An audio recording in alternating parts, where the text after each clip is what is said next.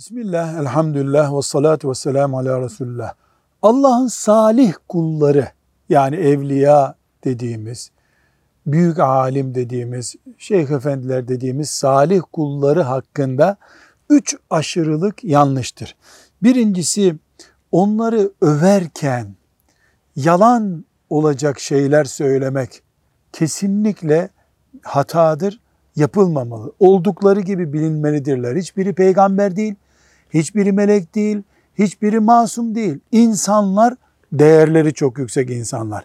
İkincisi onların kabirlerinin kendilerinden daha değerli hale getirilmesi yanlış bir uygulamadır.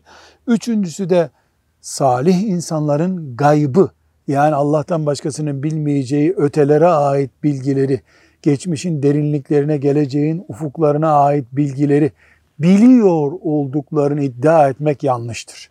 Velhamdülillahi Rabbil Alemin.